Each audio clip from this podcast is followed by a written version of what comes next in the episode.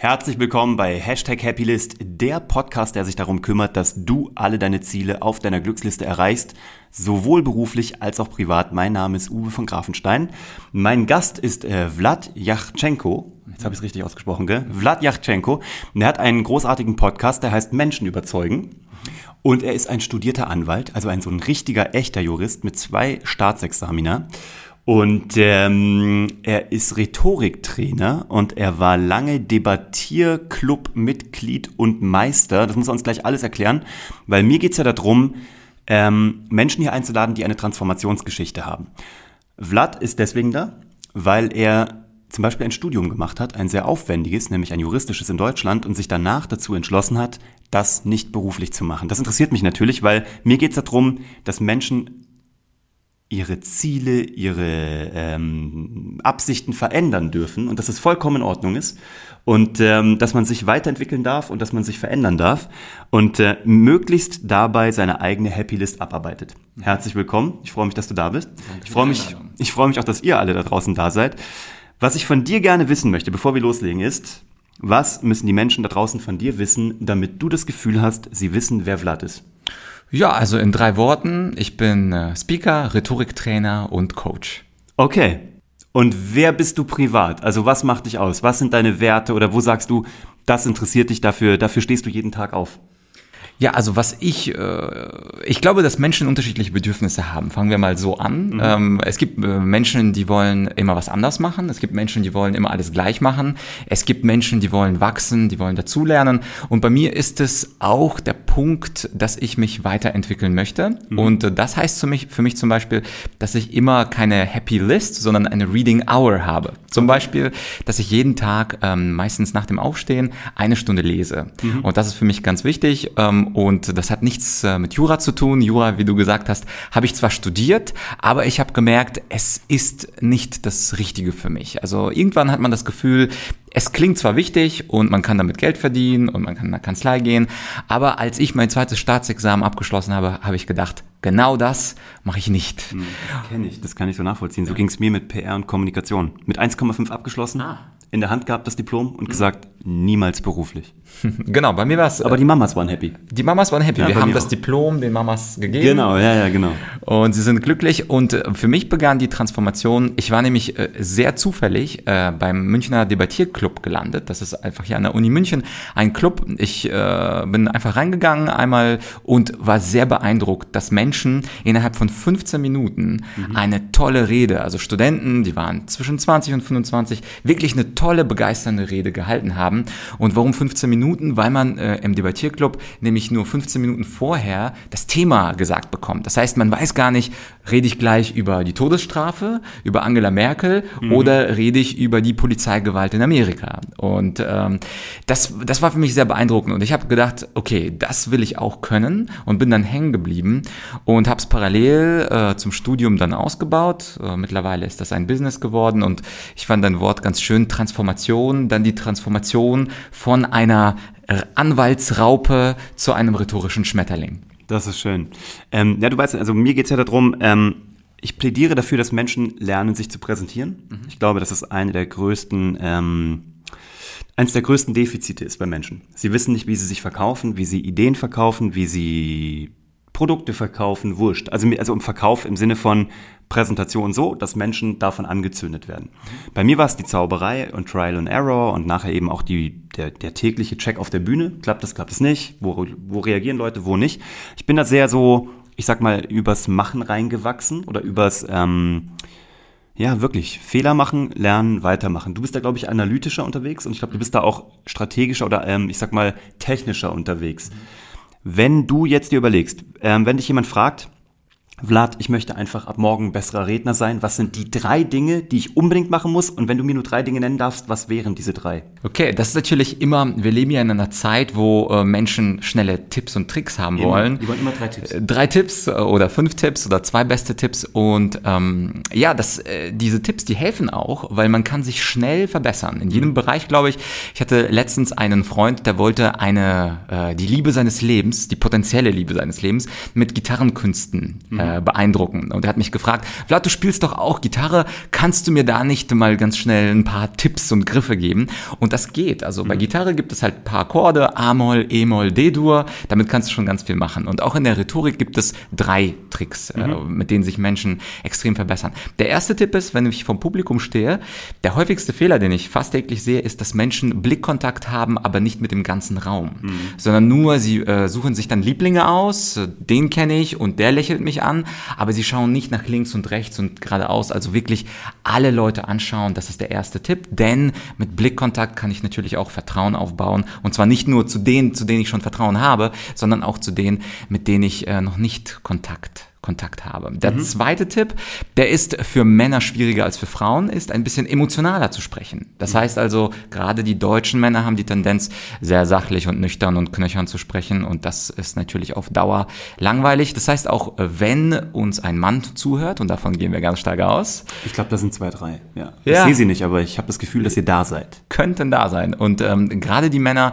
ich meine, du bist ja selber ähm, aus der Fernsehbranche ähm, und ich bin selber aus der, von der Bühne, aber die Männer da draußen, die Ingenieure, ITler, Data Scientists sind, die können gerne ein bisschen mehr Emotionen zeigen und zwar nicht mehr, als sie so bei Freunden zeigen, aber auch nicht weniger, als sie bei Freunden zeigen. Das wäre der zweite Tipp, die Emotion. Und der dritte Punkt ähm, ist ein bisschen anstrengender, ist, dass man das einmal laut durchspricht. Äh, Du glaubst nicht, wie häufig es vorkommt, dass ein Mensch zu mir kommt und sagt, Vlad, ich habe meine Präsentation fertig, können wir mit dir trainieren? Und mit Präsentation fertig meint er dann, die Slides Ja, genau. sind fertig. Ja, Aber der spricht es keiner, also wenn er weiß, ja, wie lange dauert die? Ja, weiß ich nicht, sind halt 17 Slides. Ja, äh, wie viel Zeit hast du denn? Ja, 15 Minuten. Ja, hast schon mal getestet? Nee, habe ich noch nicht.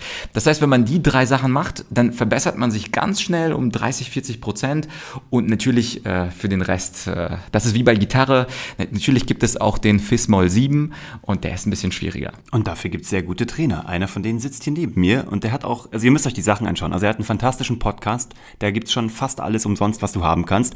Da musst du es dir aber selber zusammensuchen. Und für alle, die das nicht wollen, bietet er auch Online-Kurse zu dem Thema an. Ähm, ja, und das ist, wird er euch auch nachher noch erzählen. Aber es ist interessant, weil da mittlerweile 35.000 Menschen Schüler sind. Da siehst du, wie relevant das Thema ist.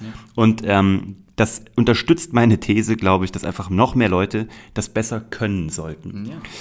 Jetzt ähm, mit den Debattierclubs, das musst du mir erzählen. Das finde ich nämlich super spannend. Das kennt man maximal aus amerikanischen Highschool-Filmen. Wenn du 15 Minuten Zeit hast, um dich auf so ein Thema vorzubereiten, darfst du dann noch recherchieren oder musst du über das reden, was in deinem Kopf drin ist und mehr nicht? Tatsächlich das Letztere. Also man darf wow. nicht googeln, man darf ähm, sich Skripte mitnehmen. Also es gibt auch Teams, also sehr traditionelle Teams aus Oxford, Cambridge, Yale, die haben dann ähm, Mappen und diese Mappen, also man darf sich Schriftstücke mitnehmen, die äh, bereiten sie dann vor und ziehen dann raus. Aber ehrlich gesagt, die, die gut sind und die lange dabei sind, die versuchen in einer bestimmten Position, in der sie sind und mit bestimmten Teams und Gegnern sich schon äh, was vorher auszuhäkeln. Und man macht das zu zweit, also zum Beispiel könnten wir beide ein Team sein, also es ist kein Einzelsport, sondern ein Teamsport. Und äh, man überlegt sich eine Strategie. Und äh, das Spannende ist wirklich, du weißt nicht, was, was sein wird. Zum Beispiel mein, eins meiner letzten Turniere in Paris, das war, da war das Thema, da habe ich auch erst äh, ganz, ganz doll in den Himmel geguckt, da war das Thema, wenn Jesus eine politische Partei gründen würde, wäre diese Partei die kommunistische Partei.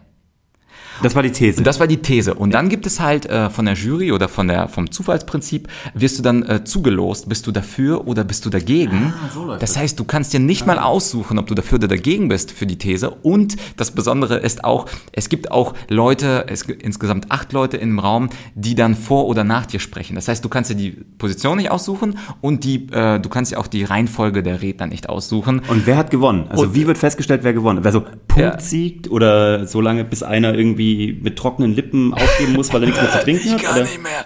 Ja, tatsächlich gibt es dann in Finals sieben Juroren und Juroren sind meistens erfahrene Debattierer. Also beispielsweise habe ich die letzten Jahre mehr juriert als geredet und das heißt also, die, die nicht mehr äh, aktiv debattieren und reden, die sind dann die Juroren und äh, sie schauen wirklich nach dem besten Argument. Also welches Argument von allen Argumenten, die gefallen sind, ist das überzeugendste und deswegen, also ich bin von Natur aus großer Fan von Argumenten, von besseren Argumenten Und ja, und es gibt auf jeden Fall viele Argumente, die dafür sprechen, dass Jesus Kommunist sein könnte. Mhm. Aber es gibt natürlich auch viele Argumente dagegen. Und das ist einfach so eine Debatte, wo, wo das Beispiel ist, also man kann wirklich über alles Mögliche diskutieren und es gibt für alles mögliche Argumente. Aber er würde natürlich wahrscheinlich die CDU wählen, weil es steht ja im Namen drin, gell? Ja, das sei mal dahingestellt. Das ist ein gutes Argument. Okay, aber das Thema Argumente finde ich super spannend. Also Gibt es irgendwelche logischen Strategien oder gibt es Logikketten? Ich meine, so wie, ich meine, du bist Jurist, so Indizienketten, daher kommt das ja so ein bisschen. Also wie baut man eine gute Logik auf oder eine gute Argumentationskette? Mhm. Also gibt es da Techniken für oder ist es einfach, keine Ahnung, ist es so, greifst du dir die aus der Luft oder ist das wie beim Schachspielen? Mhm. Es ist tatsächlich mehr wie beim äh, Schachspielen. Es gibt unterschiedliche Argumentationsmodelle. Mhm. Eins, was wir Debattierer sehr gerne benutzen und was sich auch unsere Zuschauer ganz leicht merken können, ist das Sexy-Modell.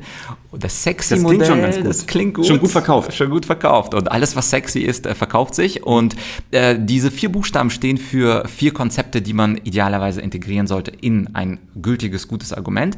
Das S steht für Statement. Also jedes gute Argument beginnt mit einem ganz klaren Statement. Beispielsweise Jesus würde die kommunistische Partei gründen. Mhm. Und anschließend, also die These ist nicht schwer. Thesen können alle, Thesen können auch, auch deine Oma und deine Opa, die hatten alle Thesen, das ist äh, das Leichte. Das Schwierige ist das E, die zweite Ebene des Arguments, das ist die Explanation. Mhm.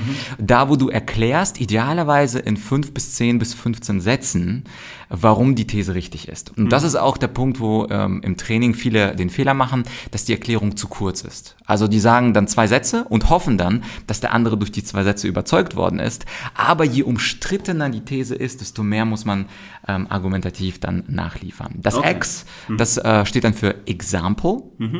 Äh, das heißt also, wenn ich ein Beispiel habe, zum Beispiel ein Zitat aus der Bibel äh, dazu, was dafür spricht oder dagegen spricht. Ah, zur Untermauerung. Zur Untermauerung, genau, genau. Ah, also eine, noch eine, eine, externe Quelle. Genau, externe die, Quelle. Die dritte Stimme sozusagen so. Absolut. Spannend. Aha. Ja, und das kann natürlich im, im Business, also ich äh, weiß, dass die meisten jetzt nicht über dieses Thema debattieren werden, aber im Business können das beispielsweise andere Unternehmen sein, die etwas eingeführt haben oder bestimmte CEOs, die etwas gesagt haben. Oder Einfach eine, eine Statistik. Oder eine Statistik, also, genau. Okay, interessant. Ja. ja. Und äh, die letzte Stufe, also das Sexy, schreiben wir nicht mit Y, sondern mit I. Äh, das ist der Impact. Mhm. Und der Impact steht dann dafür, warum sollte mich das kümmern? Also warum ist das Thema wichtig für mich? Was hat das mit meinem Leben Was hat das mit meinem Leben zu tun? Wie kann ich das anwenden? Das haben wir auch im Vorgespräch ja äh, geklärt, wo du zu mir gesagt hast, mir ist wichtig, wenn man das auch in der Praxis äh, anwenden kann und umsetzen kann. Und das ist beim Argument auch wichtig. Also argumentieren bedeutet nicht nur zu beweisen, These X ist wahr, ja. sondern auch zu sagen, deswegen ist These X wichtig für dich. Das ist so interessant, weil das ist doch genau mein Credo. Ich sage ja, hier in diesem Podcast oder alles das, was du von mir hörst, sind Dinge, die ich entweder selber erlebt habe, mhm. Zahlen, wo ich dich reingucken lassen kann, in meine Backoffices, bei meinem Podcast oder wo auch immer. Und alles ist nachprüfbar. Und ich rede nur über Sachen, die ich selber erlebt habe, ähm, weil es sonst irrelevant ist, weil es sonst halt nur Hörensagen ist. Ne? Deswegen flasht mich das sehr. Also sexy Prinzip, merken, ähm, das werde ich euch rausklammern. Das ähm, ist ein perfektes Ding. Mhm. Jetzt sag mir mal eine Sache, was hast du beruflich vor? Weil auch da bist du ja in einem Transformationsprozess, mhm. so wie sich das für mich gerade anfühlt. Also du machst Beratung, mhm. Zeit gegen Geld, mhm. da bist du gut bezahlt, du bist als Speaker unterwegs, das finde ich prima. Ähm, aber du willst natürlich auch jetzt gucken, dass vielleicht du Geld verdienst, wenn du gerade mal schläfst oder irgendwie mit deiner Freundin irgendwo am mhm. Strand chillst ähm, oder während du auf der Bühne bist, trotzdem noch zusätzlich Geld verdienst. Das heißt, du baust gerade ein Universum zum Beispiel aus Online-Kursen. Mhm. Ne? Hast jetzt schon, wie gesagt, 35.000 Schüler. Das heißt ja, da ist ein Riesenbedarf. Ja. Ähm, hast du überhaupt Konkurrenz? Wie hebst du dich ab? Wie, wie positionierst du dich? Das ist ja bei mir ein Thema einfach. Was ist dein Branding? Ähm, warum kaufen Leute dich oder warum sollten sie es tun? Mhm. Ähm, ja, also wie, wie willst du gesehen werden und was tust du dafür? Mhm. Ja, also ich glaube, ich fange mal mit dem Branding an. Das, was Branding ist ja am besten das, was andere nicht haben. Mhm. Und äh, dieses Debattieren, äh, natürlich gibt es andere Leute, die Online-Kurse äh, machen. Vielleicht hat auch der eine oder andere schon einen YouTuber entdeckt, der ähm, äh, zu Rhetorik und Kommunikationsthemen Dinge macht. Aber es gibt halt äh, keinen Debattierer, der das macht. Keinen Menschen, ja. der so gut argumentativ ähm, ist. Es gibt halt Leute, die was über Körpersprache erzählen.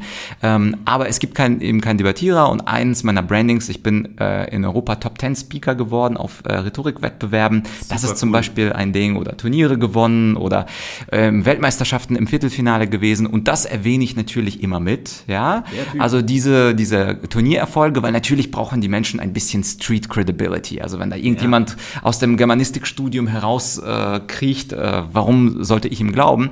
Und diese Street Credibility, das kann man natürlich ähm, auch nachlesen, Turniere nachverfolgen.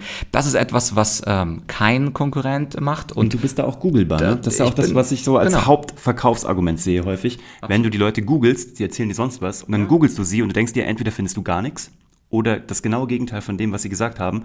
Und bei dir, ich sage das auch nochmal, ich lehne sehr viele Anfragen für diesen Podcast ab. Und diesen jungen Mann habe ich eingeladen. Nicht nur, weil er mein Nachbar ist durch Zufall, das wussten wir aber nicht, wir kannten uns auch bis zum heutigen Tag nicht, ähm, sondern weil ich es halt spannend finde und weil ich dich gegoogelt habe und weil all das gestimmt hat.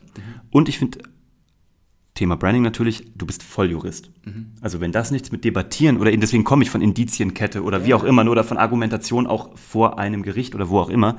Ich meine ganz ehrlich, das ist eine Killer-Applikation bei dir.